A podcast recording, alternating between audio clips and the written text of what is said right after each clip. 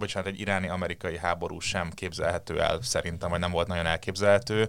Nyilván zárójelben hozzáteszem, hogy mindez akkor igaz, hogyha racionalitást feltételezünk a felekről, de úgy tűnt, hogy most tudunk valamennyire. Másrészt pedig, hogyha még lenne is egy iráni-amerikai háború, ez semmiképp nem lenne világháború.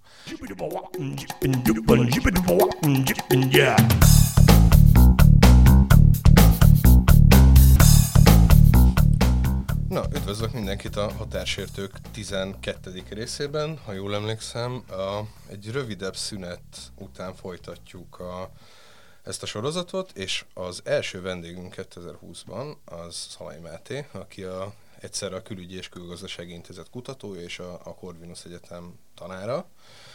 És a Máté szakterülete a, nagyjából a közel-kelet. Igen, sziasztok, köszönöm a meghívást. Nagy megtiszteltetés, hogy 2020 első vendége lehetek. ja, igen, és azt pedig nem mondtam, hogy én Kerner Zsolt vagyok, és Jankovics Marcival fogjuk kérdezni a Mátét. Sziasztok! Uh, szóval, Máté, hogy közel-kelet, akkor uh, viszonylag nehéz kikerülni, hogy gyakorlatilag végig Kassem Szulajmáni megöléséről beszélgessünk. Uh, de írtál egy tök jó cikket a, az azonnalira, amit valószínűleg nem olvastak el annyian, mint amennyien érdemes lett volna elolvasni. Úgyhogy el tudod nekünk mondani röviden mondjuk azt kezdésnek, hogy ki volt az a Kassem Szulajmáni, akit most megöltek? Ez kevés, kevésszer derül ki igazán részletesen. Igen, nagyon sok magyarországi híroldal, remélem a 24.hu nem, de a, legtöbb híroldal úgy vette át, hogy ő volt az iráni kémfőnök, ami egy kicsit szerintem túlzó elnevezés. Igazából Qassem Szulajmáni egy olyan hát politikus volt, vagy, vagy, vagy az iráni államnak egy olyan alkalmazottja gyakorlatilag, ami egy, egy forradalmi gárda nevű nagy katonai intézménynek az egyik vezetője volt gyakorlatilag. Ez a forradalmi gárdja igazából egy politikai biztonsági szervezet, tehát az a célja, hogy nem, nem az a célja, hogy az iráni, Iránt, mint államot védje, vagy a területet védje, hanem gyakorlatilag a politikai rezsimnek a politikai biztonságát védi. Tehát mindenkivel szemben fellépnek, aki a rezsim értékeit megkérdőjelezi ennek a forradalmi gárdának volt egy nemzetközi folyamatokkal foglalkozó része, ez volt a Kuc brigád, vagyis ugye az Jeruzsálemre utal ez a Kuc szó, és ennek volt az a célja, hogy fölépítse gyakorlatilag azt a nemzetközi hálózatot, amelyen keresztül Irán tudja befolyását gyakorolni valamilyen mértékben. Ő volt. Ezt, ezt vezette Szulajmáni gyakorlatilag másfél évtizede, vagy két évtizede is akár, és ezt e, ennek, ennek a karriernek lett most vége. És lehetne, vagy mihez lehetne mondjuk Európában hasonlítani ezt a szervezetet? Létezik, vagy létezett mondjuk az előző rendszerekben Magyarországon ehhez hasonló szervezet? Hát nehéz a, azt mondanám, hogy egy az egyben nem igazából ugye az európai titkosszolgálatoknak a, a, a felépítése az teljesen más, mint ami a közelkeleten uh, látható. Ez a szervezet ez egyszerre volt, egyszerre végzett titkosszolgálati műveleteket, egyszerre végezett, hát azt mondom, külpolitikát, diplomáciát is valamilyen mértékben, viszont klasszikus hírszerzéssel korlátozottan foglalkozott, tehát még nem olyan, mint a Magyar Információs Hivatal, vagy más hírszerző szervezetek, amelyeknek az a célja, hogy külföldön információkat gyűjtsenek be gyakorlatilag a döntéshozóknak. Ez a KUC erők, ezek speciális műveleteket hajtottak végre, gyakorlatilag most speciális művelet gyakorlatilag mindent értünk, ami nem a hagyományos művelet, és ezen keresztül elkezdtek támogatni ugye szervezeteket. Kassem Soleimani maga is utazgatott Szíriától kezdve, a legjobb helyeken a közelkeleten, Szíria, Irak, Dél-Libanon, tehát hogy... A merénylet is Irakban történt. Így van, így van, tehát, tehát nagyon sok helyre ment ő is. Én azt mondanám, hogy Magyarországnak sajnos vagy szerencsére nincs ilyen sem is volt ilyen szervezete, aki, amelyik ilyenekkel foglalkozott. És egyébként egy ilyen, mert erről is sok mindent lehetett olvasni, hogy, hogy egy személy megölése vagy kivétele, aki bármilyen fontos személy, az mennyit változtathat azon mondjuk, hogy Irán ott mennyire tudja dominálni, vagy hogyan intézi az ügyeit a közel-keleten, mert egyfelől persze reálisnak tűnik az, hogy valaki olyan kapcsolati hálót meg tudást szerez évtizedek alatt, amit nehezen pótolható, másfelől meg furának tűnik az, hogy egyetlen személy eltűnésével alapvetően változhatnának meg dolgok. Igen, pont tegnap Varga Gergő kollégám mondott egy nagyon jó idézetet egy témában Gaulle-tól, aki azt mondta, hogy a, a temető tei van pótolhatatlan emberekkel. Ugye Szulajmán is egy ilyen ember volt, aki, akire azt mondjuk, hogy pótolhatatlan, meg nagyon nagy személyes befolyással rendelkezett, ami igaz valamilyen mértékben, de hát senki nem pótolható teljesen. Nyilván ez egy, intéz, ez egy masszív intézményrendszer, ami 1979 óta működik Iránban, Iránban. Igazából még azt is szokták mondani, hogy maga a forradalmi gárda, tehát nem a kúcerők, amit Szulajmáni vezetett, hanem az egész szervezet. Ennek nagyon nagy gazdasági befolyása is van Iránban, és az iráni GDP 20-40%-a kötődik olyan szervezetekhez, olyan vállalkozásokhoz, ami a forradalmi gárdához kötődik. Tehát ez egy monstrum, aminek az egyik nagyon fontos láncszeme volt Szulajmáni. És, és a másik, ami az interneten még ugye rögtön a, a, a merénylet után ilyen nagy hullámokat vert, hogy akkor most kitöre a harmadik világháború, ami ugye egy ilyen, tehát egy ilyen elszabaduló közel-keleti konfliktussal. Most ez egyelőre úgy néz ki, hogy, hogy nem, de hogy amúgy hogy, hogy ennek amúgy ö, olyan szemszögből, hogy a, valaki jobban ismeri ezt a térséget, nem pedig csak így időnként hall egy-egy hírt erről. Egyáltalán ö, van-e bármilyen, vagy volt-e bármilyen reális esély, hogy ez nagyon durván eszkalálódjon egy ilyen konfliktus? Szerintem mielőtt erre válaszolsz, azért gyorsan vegyük át, hogy pontosan mi történt. Tehát, hogy az történt, hogy ez az ember uh, Irakban leszállt egy repülőgépről, elhagyta az autókonvejvel a repülőgépet, és a, a repülőtér határában egyszer csak ráesett két drón által kilőtt bomba vagy rakéta, és meghalt. És később kiderült, hogy az Egyesült Államok Trump személyes döntése után ölte meg őt. Tehát gyakorlatilag egy ilyen célzott kivégzéssel, ami azért viszonylag szokatlan politikai vezetőknél külföldön. Mm-hmm. Hát igen, azt mondják, hogy az Egyesült Államok utoljára ilyet Japánnal szemben csinált, ugye a második világháborúban, amikor egy hivatalos állami tisztségviselőt kiiktatott. Hát nyilván ennek az eseménynek meg volt a maga kontextusa. Azért, hogy ez történt, ugye ez január 2 vagy 3 volt tehát ugye ez az év első péntekén, péntek reggelén történt. Ez, vagy hát csütörtök estén helyi idő szerint. Ez ugye azért történt akkor, mert az elmúlt egy hétben folyamatosan történtek egymástól az események. Ugye először megtámadtak egy amerikai bázist Kirkuk mellett Irakban, amit a Hezbollah brigádoknak nevezett szervezet követett el. Ebben egy amerikai civil életét vesztette. Ezt követően az amerikai kormány úgy döntött, hogy akkor megtámadja ennek a Hezbollah brigádok szervezetnek a különböző állásait Irakban és Szíriában, tehát hogy ezek is, ez a szervezet is azért jól működik a határokon átívelően. És hát a Hezbollah brigádokról azt kell tudni, hogy ez egyrészt nem ugyanaz, mint a libanoni Hezbollah, ugyan ugyanaz a név, ugyanaz az ideológia, gyakorlatilag, de, de egy másik szervezetről van szó. Másrészt viszont ez a szervezet tagja annak a nemzetközi hálózatnak, amit Szulajmáni épített fel és, és tartott fenn. Aminek részben azért az eredeti libanoni Hezbollah is tagja. Hát igen, mondhatjuk abszolút, abszolút. Egy cégcsoporton belül. igen, igen, igen. Ugye az, most amúgy össze-vissza kalandozok már, de ugye nagyon fontos ebben a, a, a, azért a nemzetközi hálózatban, hogy, hogy ne úgy képzeljük el, hogy Irán mindenkit kézi vezérlése irányít. Mindegyiknek mindegyik szerveznek meg van a maga érdeke, a maga mozgásterét akarja bővíteni, de hát elfogadják az iráni támogatást. Nem mindegy, szóval a lényeg az, hogy ez a Hezbollah brigádok követte el ezt az akciót, és nekik közük volt Iránhoz, és amikor őket megtámadták, akkor ők, tehát a Hezbollah brigád és a hozzá kötődő iraki szövetséges milíciák, azok és az ő támogatóik megtámadták a bagdadi amerikai nagykövetséget. Ami azért volt nagyon kellemetlen, mert ráadásul fel is írták az amerikai nagykövetség falára, hogy Szulajmáni a mi vezetőnk. Ami egy elsőre azért elég furcsa ötletnek tűnik. igen, igen, de mutatja azért azt, hogy Szulajmánnak mekkora szerepe volt ebben az egész uh, uh, szervezetben. Még hogyha nem is ő mondta azt, hogy menjetek a nagykövetségre, uh, azért mutatja azt, hogy szimbolikusan mindenképpen egy vezetője uh, volt ennek a, a folyamatnak, és hát úgy tűnik, hogy a kiszivárgott információk alapján Trump elnök ekkor döntött arról, hogy akkor Szulajmán ki kell iktatni. Egyébként van, vannak ilyen ellentmondásos sztorik arról, hogy hogy döntött, mert ugye az első verzió az, az volt, hogy felajánlottak neki ahogy ilyenkor szokás, egy több tételből álló listát, hogy mi lesz a válaszcsapás, és akkor nyilván a leggyengébbtől a legdurvábbig, és ő meg egy rábökött arra, hogy akkor öljük meg a vezetőt, ami így a legdurvább.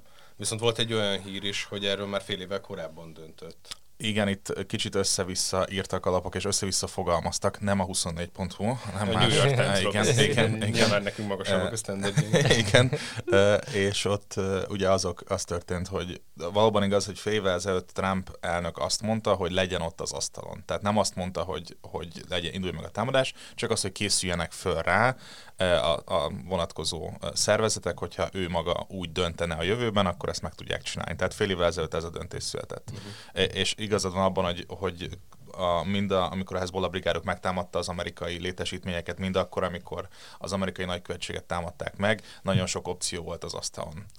És Szulajmán meggyilkolása mindkét esetben ott volt, az első esetben még nem döntött Trump mellett, csak azután, hogy az amerikai nagykövetséget megtámadták.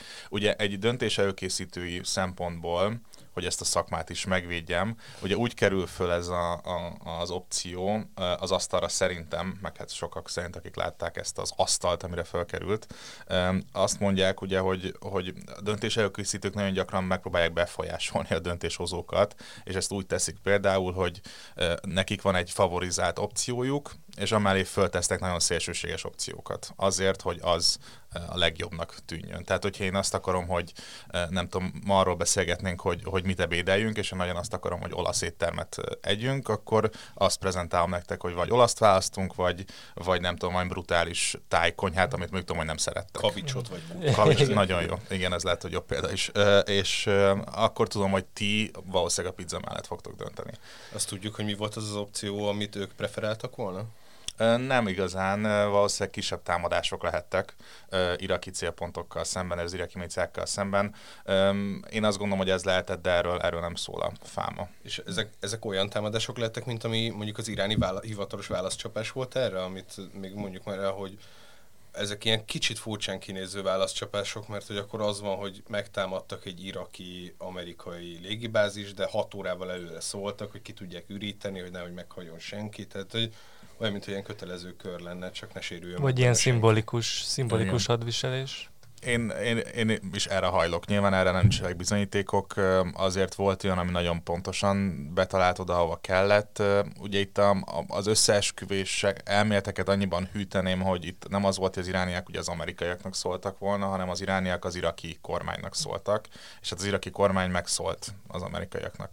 Az, hogy ezt az irániak gondolom előre látták, hogy szólni fognak, szerintem az, az benne van a, a pakliban.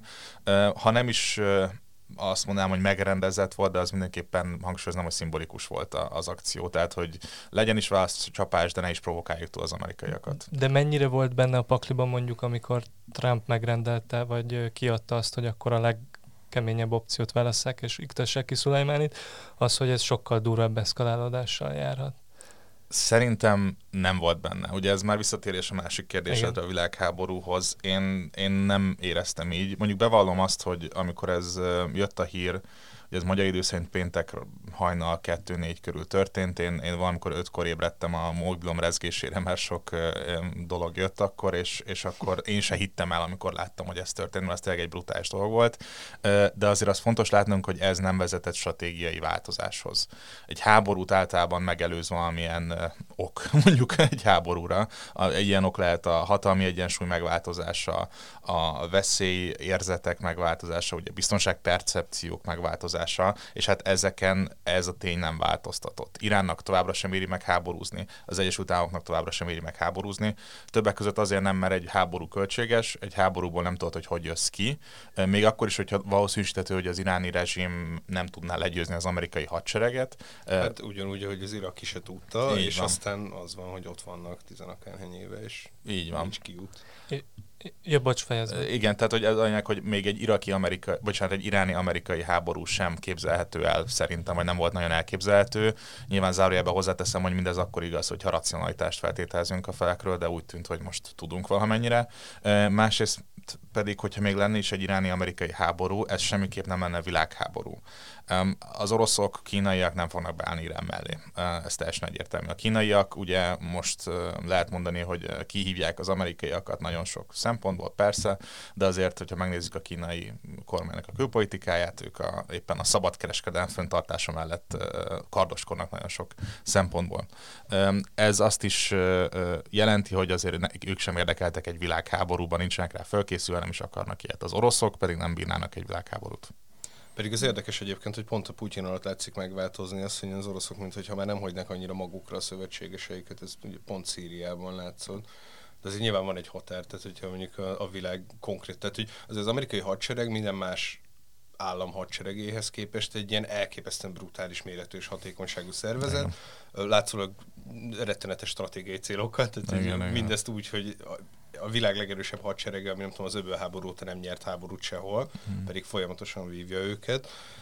És ugye, de ezzel kapcsolatban azt mondta az előbb, hogy racionalitás lehet feltételezni a felektől. A, a, a Trumpnál egy csomószor látszik, hogy mintha volt a Nixon alatt ez az ilyen külpolitikai elmélet, Igen. az őrült ember elmélet, Madman Theory és hogy akkor az nem látszott annyira működni, viszont kiderült, hogy ennek a tökéletes alkalmazása az elég egy tényleg őrült ember, és hogy már a Kínával kötött uh, ilyen szabadkereskedelmi megállapodásnál is az látszott, hogy egy csomószor uh, így jól jön ki ezekből az ilyen cowboy lépésekből, hogy így húz valami váratlant, és el, elsőre uh-huh. elképzelhetetlent, és hogy lehet, hogy itt is ez van, hogy azzal, hogy most megölték a Szulajmán, itt lépett egy akkorát, hogy az irániak inkább így visszakoznak, hogy jó, akkor bocs, ez tényleg beteg.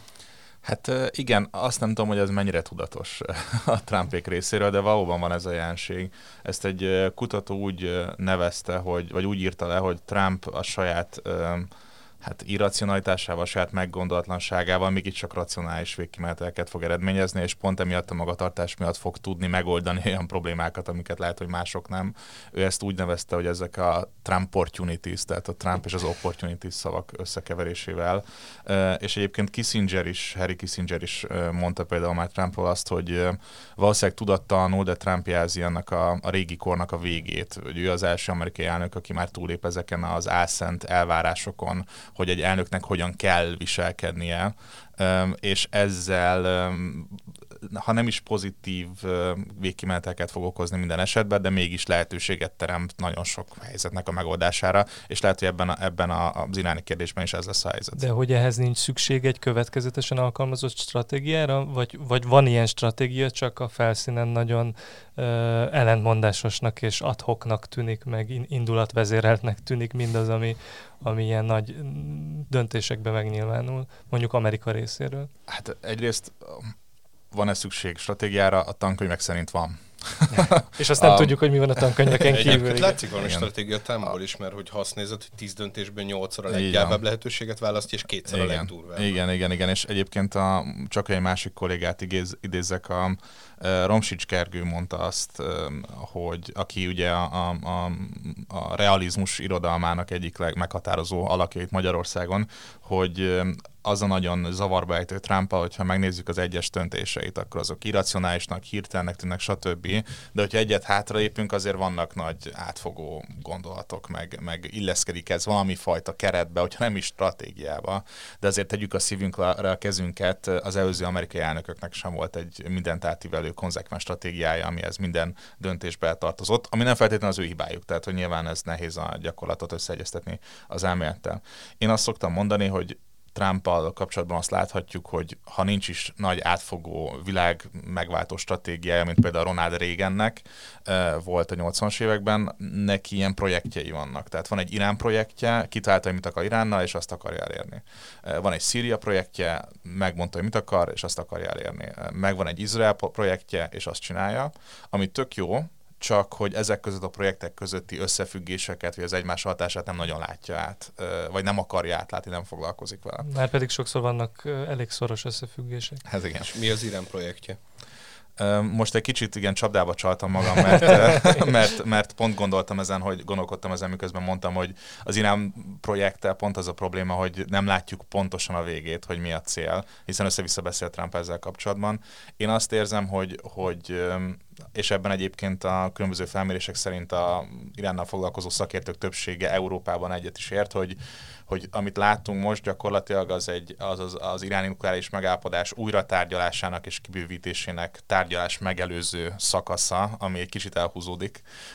Ez, egy... ez azért egy ilyen erős wishful thinkinget hordoz Nem, nem vagyok benne, tehát akkor, akkor ebbe belállok. Szerintem én ezzel egyetértek ezzel a dologgal, mert amit most látunk, az egy gyávanyú játék szerintem. Tehát az történik, hogy ugye azt a játékelméleti helyzetet idéznem be, amikor két sofőr két autóban ugye közeledik egymás felé, és mindegyik azt akarja, hogy a másik ráncsa a kormány, de nem akarnak ütközni. Viszont úgy kényszerítik a másikat arra, hogy elrántsák a kormányt, hogy jelzik, hogy én nem akarok, nem akarom elrántani.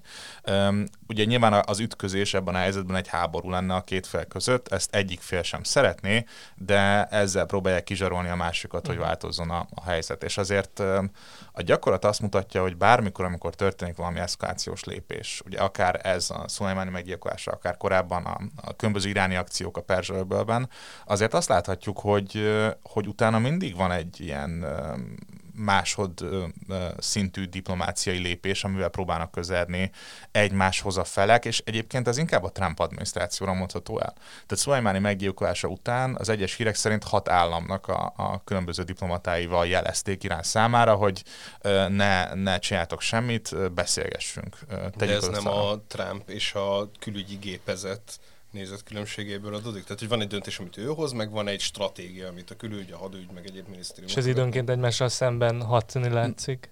Abszolút van egy ilyen ö, ellenmondás, de azért nem lehet Trumpot ö, kivenni ebből a képből, mert egyrésztről ezekre ő is ad utasítást, tehát például az elég valószínűsíthető, hogy amikor például Katar vagy Ománt ö, küldi ö, Iránba, akkor abban ő is benne van. Másrészt meg hát nyáron, 2019 nyarán konkrétan ő kerülte meg a külügyminisztériumot, és ő küldte valamelyik, ö, ugye Giulianit, ha jól emlékszem azra, hogy, hogy tárgyaljon, vagy valami üzenetet, hogy bocsánat, nem, nem Giulianit, hanem ö, Paul-t, azt hiszem őt küldte ö, az irániaknak egy üzenetet, tehát hogy azért ő is, ő is láthatóan kinyúl néha az irániakhoz. A, mi a baj a Trumpnak az iráni atomalkuval? Mert az, amit mondtál, hogy látszik stratégia, az nekem két dologba jön le. Az egyik az, hogy volt egy megegyezés Iránnal, amivel látszólag annyi baja van csak Trumpnak, hogy Obama kötötte.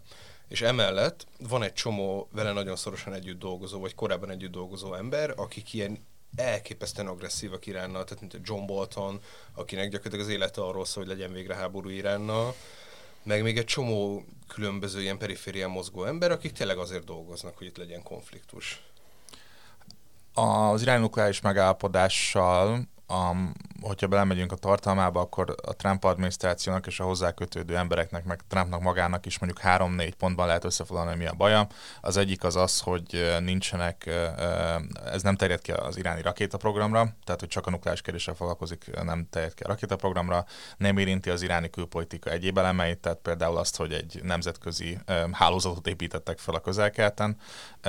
A harmadik, amit föl szoktak vetni, az az, hogy van a, a nukleáris megállapodásban úgynevezett ilyen napnyugta, vagy sunset klauzulák, amik azt jelentik, hogy több intézkedés az lejár pár éven belül, vagy 5-10 éven belül, és Trump azt mondja, hogy ezzel csak elódázzuk a nukleáris fegyvert, de nem, nem, nem akadályozzuk meg. És hát a, a következő negyedik probléma az pedig az, hogy, hogy a Trump adminisztráció nem elégedett a, azzal a monitoring ellenőrző tevékenységgel, amit a Nemzetközi Atomenergia Ügynökség végez.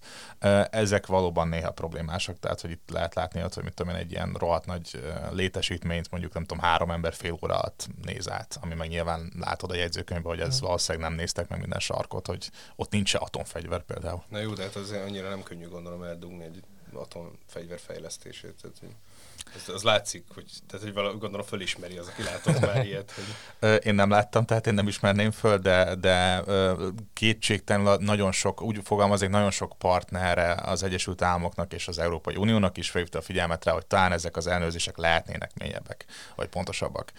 Nyilván nem értek a technikai részéhez, de, de ebbe lehet valami, és hát ezek a pontok, amiket felsoroltam, nyilván ebből is látszik, hogy, hogy ebbe van racionalitás, tehát ez nem hülyeség, hogy a rakétaprogram nem terjed ki. Az Obama adminisztráció egy kompromisszumot kötött Iránnal, a Trump adminisztráció pedig felhívja a figyelmet ennek a kompromisszumnak a rossz oldalára.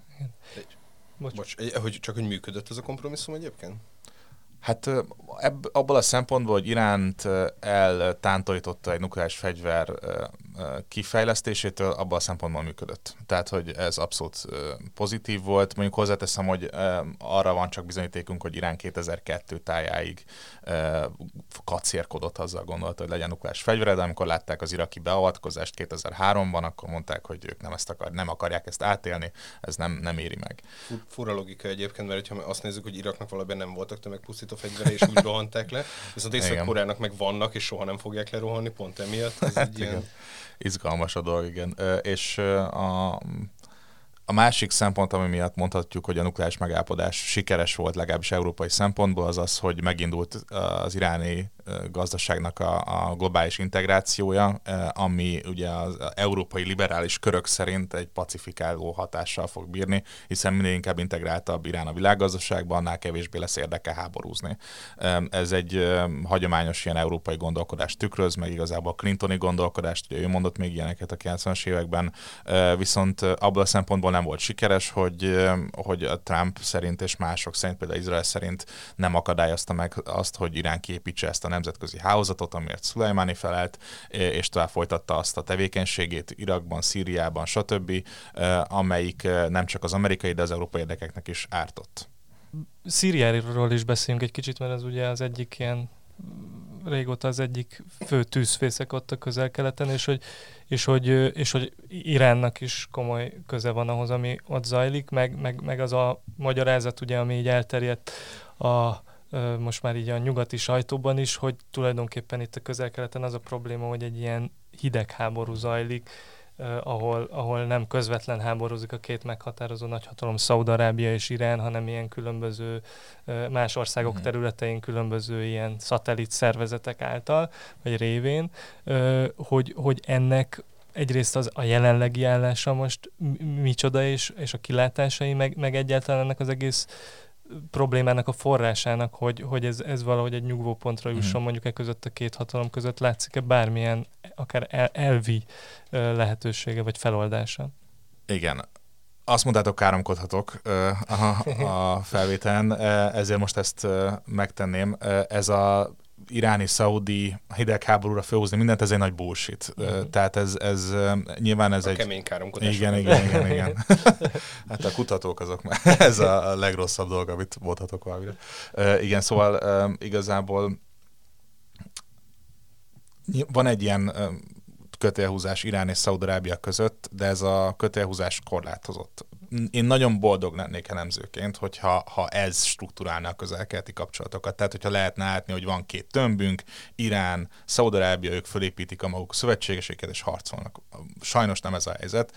Pont az a probléma a közelkeleten, hogy egyrésztről a hatalom nagyon diffúzá vált, tehát nagyon sok a, a fontos szereplő, nem lehet kettőt kiemelni, hogy na Irán és Szaudarábia, mert ők persze nagy hatalommal rendelkeznek, de hát kis hatalmak, középhatalmak is belszólnak a dolgokba. Ugye török Törökország egy harmadik pólus ebben a dologban, Izrael egy negyedik pólus. Hogyha e, gondolunk ezekre a kis államokra, mint Katar, az Egyesült Arab Emírségek, Omán, ezek mind olyan szereplők, amik ugyan kis államok, de be tudnak szólni a folyamatokba. Egyiptomról nem is beszéltünk, stb.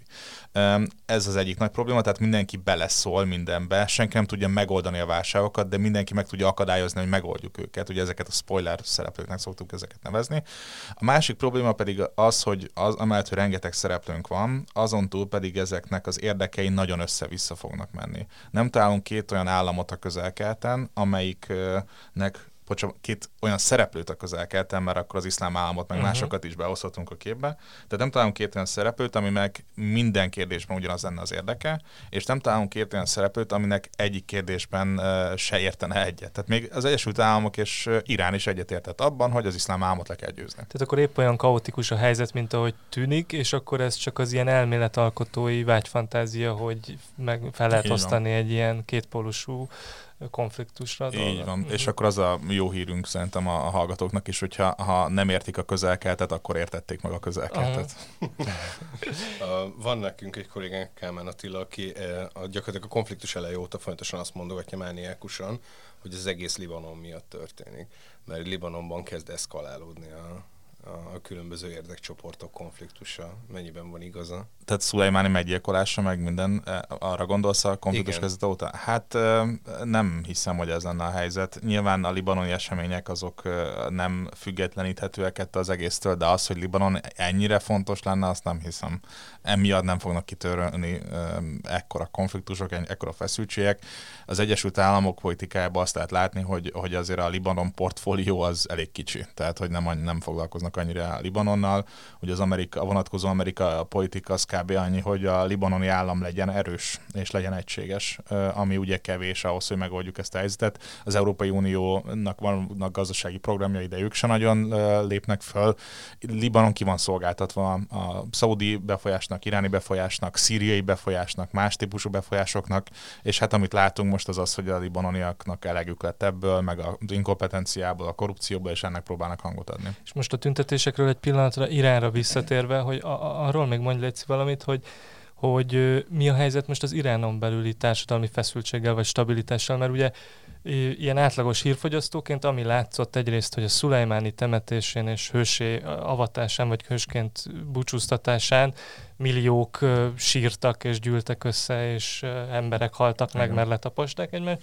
Másrészt, hogy, hogy folytatódtak a még tavaly megkezdődött tüntetések a, a, az iráni vezetés ellen, ami szintén elég sokan ö, voltak, tehát ezek kicsit ilyen egymásnak feszülő ö, folyamatok, hogy ebbe így nagyjából mennyit lehet erről tudni, hogy, hogy most ott ez mennyire stabil, vagy mennyire elutasított az a rezsim.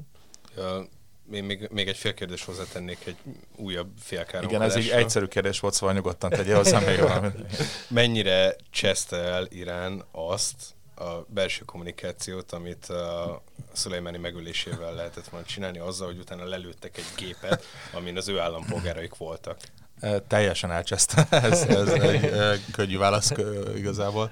Um, igen, tehát ugye Irán egy hatalmas ország, 80-valahány millió emberről beszélünk, minimum ebben nyilvánvalóan egységet sose fogunk látni. Még Magyarország is, ez a kis nemzet is mindig civakodik egymással. Nyilván egy minél nagyobb egy ország, annál több politikai preferenciát lehet ö, ö, kitapintani. A, amit a, láthatunk a rezsimmel kapcsolatban, egyrészt az, hogy azért a rezsimnek van egy társadalmi támogatottsága. A, ezt viszont nagyon kikezdik a, elsősorban a gazdasági problémák. Fiatal munkanélküliség 30% fölött van, a sima munkanélküliség 10% fölött, most jelenleg ilyen 30-40%-os inflációk vannak, ugye ez brutális, ha belegondolunk, egyik évre a másikra a harmadával nőnek a, a, mhm. az árak, és ez most még éppen most van, tehát hogy azért az elmúlt években lehetett látni cifrábakat is. Ami még nagyon fontos Iránnal kapcsolatban az az, hogy a, a lakosságnak valami 60-valahány százaléka 30 év alatti. Ugye, hogyha valaki 30 év, én most leszek 30 éves, tehát hogy még pont betennék ebbe a kategóriába, de ugye a 30 éves alatti emberek azok, azok már nem élték meg a forradalmat, nekik más jelentenek ezek a dolgok. Amit én látok, az az, hogy az iráni uh, forradalomnak az alapértékeit nem kérdőjelzik meg feltétlenül, de átértékelődnek kicsit ezek a dolgok. Tehát az, hogy az iráni forradalmat valaki támogatja fiatalként, az lehet, hogy annyit jelent, hogy nem szereti az amerikai imperializmust, ezt most idézőjelben mondtam. A, emiatt lehet, hogy fogja támogatni a rezsimet, de ez nem azt jelenti, hogy támogatja azt, hogy ne legyenek igazi választások.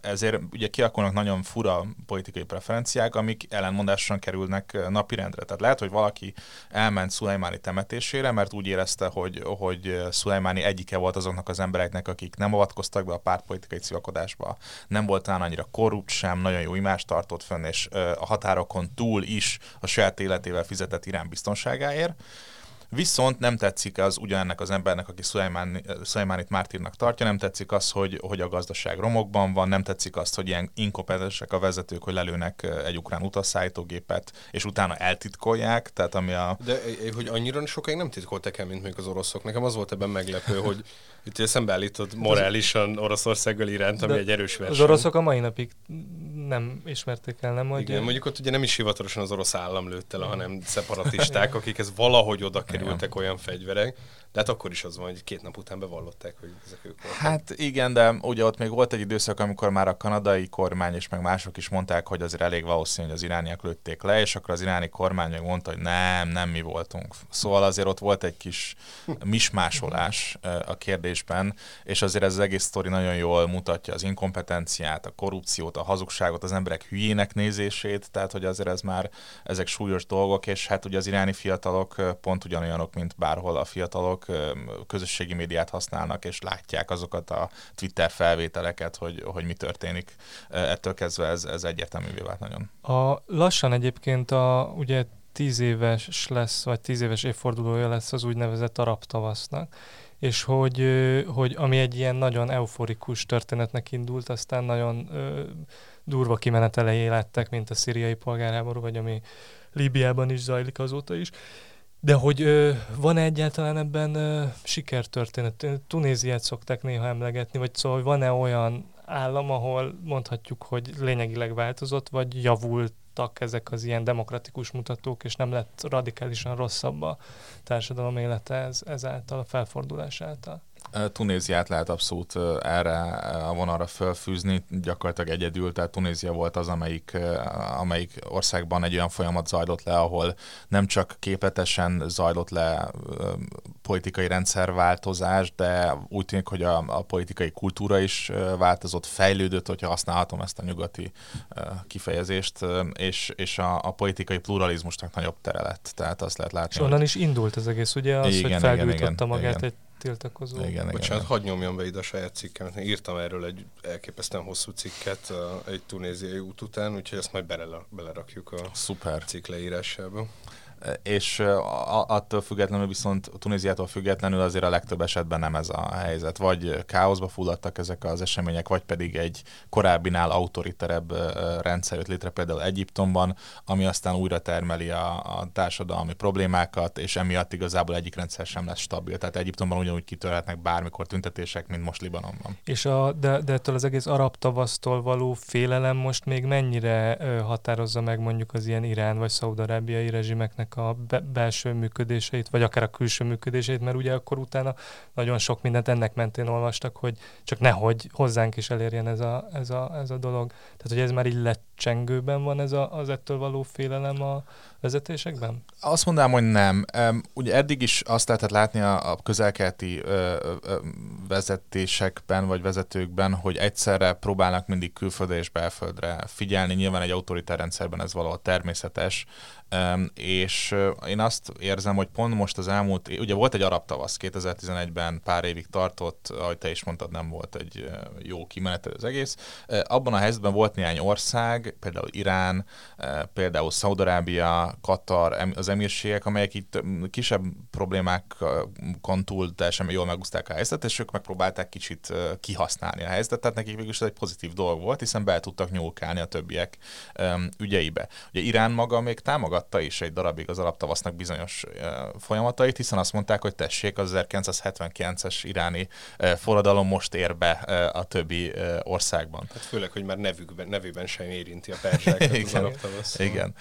Viszont most azt lehet látni a, ebben a folyamatban, amit az elmúlt egy-két-három évben láthatunk, amit sokan a Raptavasz 2.0-nak neveznek, hogy, hogy nem ért véget a helyzet, és újabb folyamatok vannak, és hát ezek részben azokat az országokat érintik, amelyek megúzták a a, törtéseket Algériában, Szudánban nem volt akkor a probléma 2011-ben, nyilván voltak tüntetések, Irakban voltak tüntetések, ugye ott most is vannak, viszont, viszont azt lehet látni, hogy azért elég kényelmetlen a helyzet. Valószínűleg ez lesz az új, új norma, hogy bármelyik pillanatban kitörhet bármilyen forradalom, bármilyen polgárháború, a, attól függetlenül, hogy lehet, hogy mint olyan 20 évig nem fog kitörni mégsem. Az is ugyanúgy benne van a pakliban, mint az, hogy most lesz egy ilyen egy felfordulás bárhol. Ezért ugye nagyon nehéz bármelyik nemzetközi külső szereplőnek azt mondani, hogy most akkor mi veletek működünk együtt, vagy azokkal működünk együtt.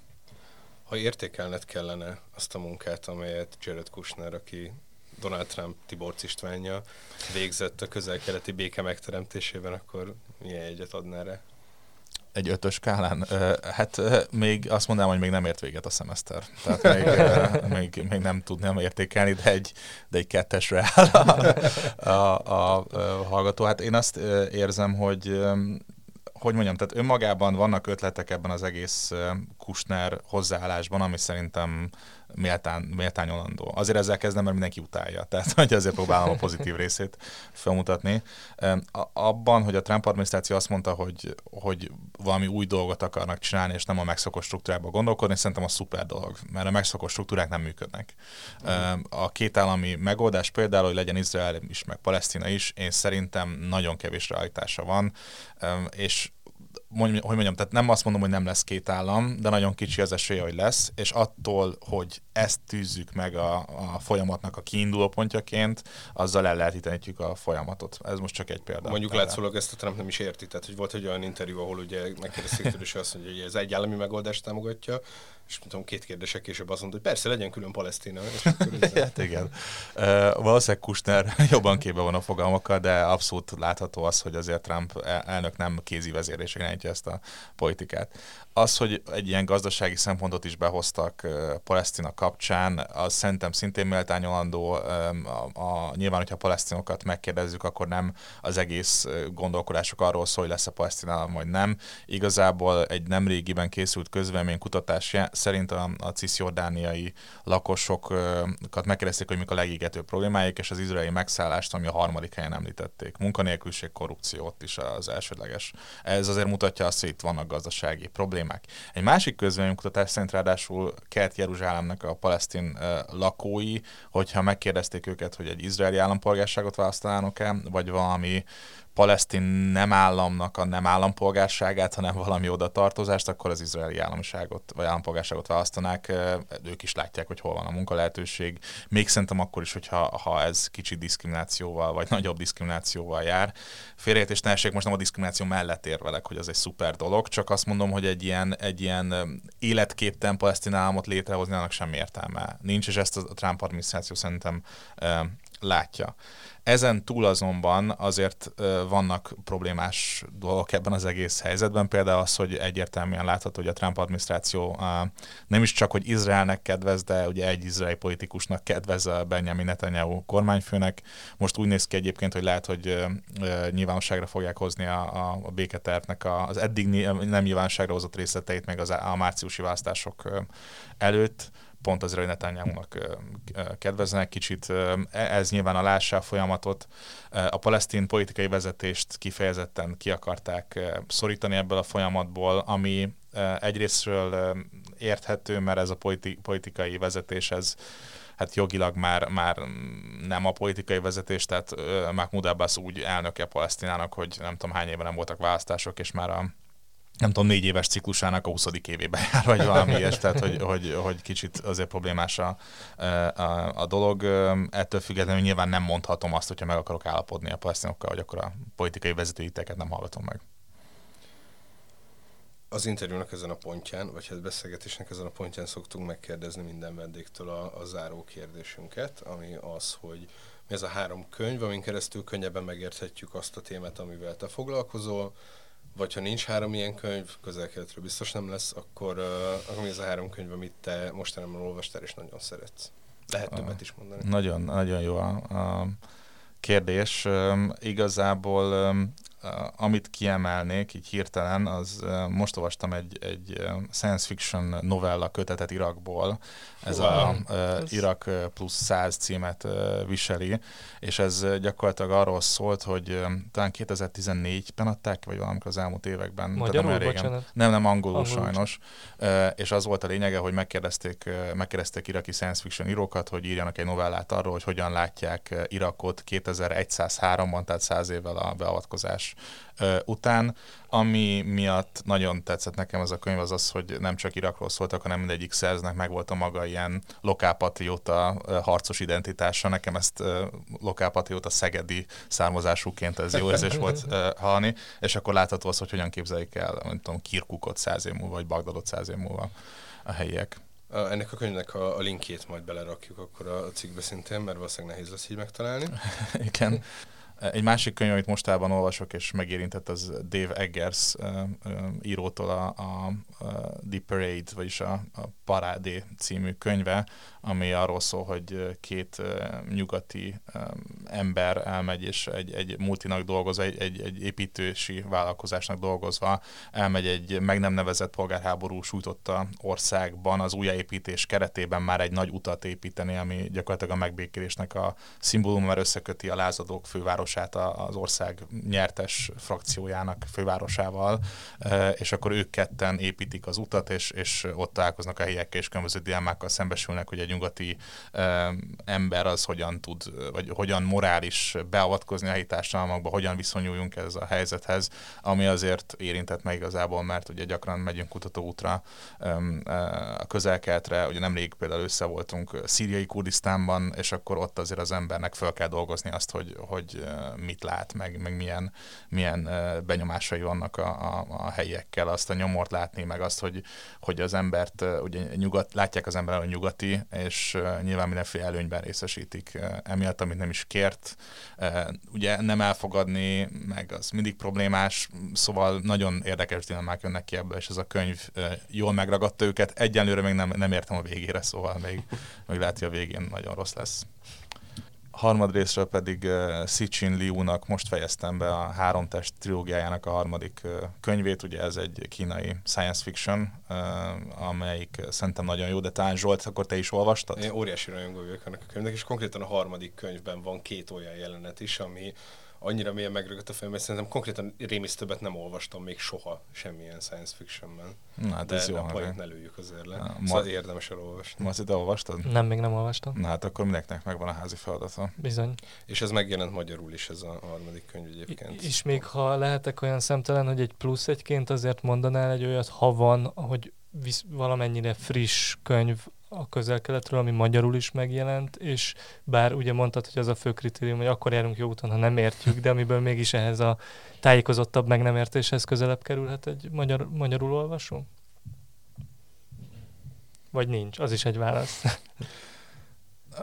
Nagyon nem akarom megsérteni a kollégáimat, mert biztos nagyon jó könyveket, tehát hogy jó könyveket születnek magyar nyelven a közelkeletről is. Nyilván ebbe belekeverednek azért pseudotudományos, alacsony színvonalú munkák is, amelyek mondjuk nem a megértést szolgálják feltétlenül, hanem mondjuk egy-egy problémakörre való felhúzását, mindennek például a migrációra nyilván, tehát hogy ott vannak azért problémás kiadványok, de ezen túl egyébként, hogyha az arab tavaszról beszéltünk, akkor Enrózsa Erzsébetnek az Arab tavasz című könyvét tudnám ajánlani, ez nem mai kiadás, de azért a régebbi eseményeket jól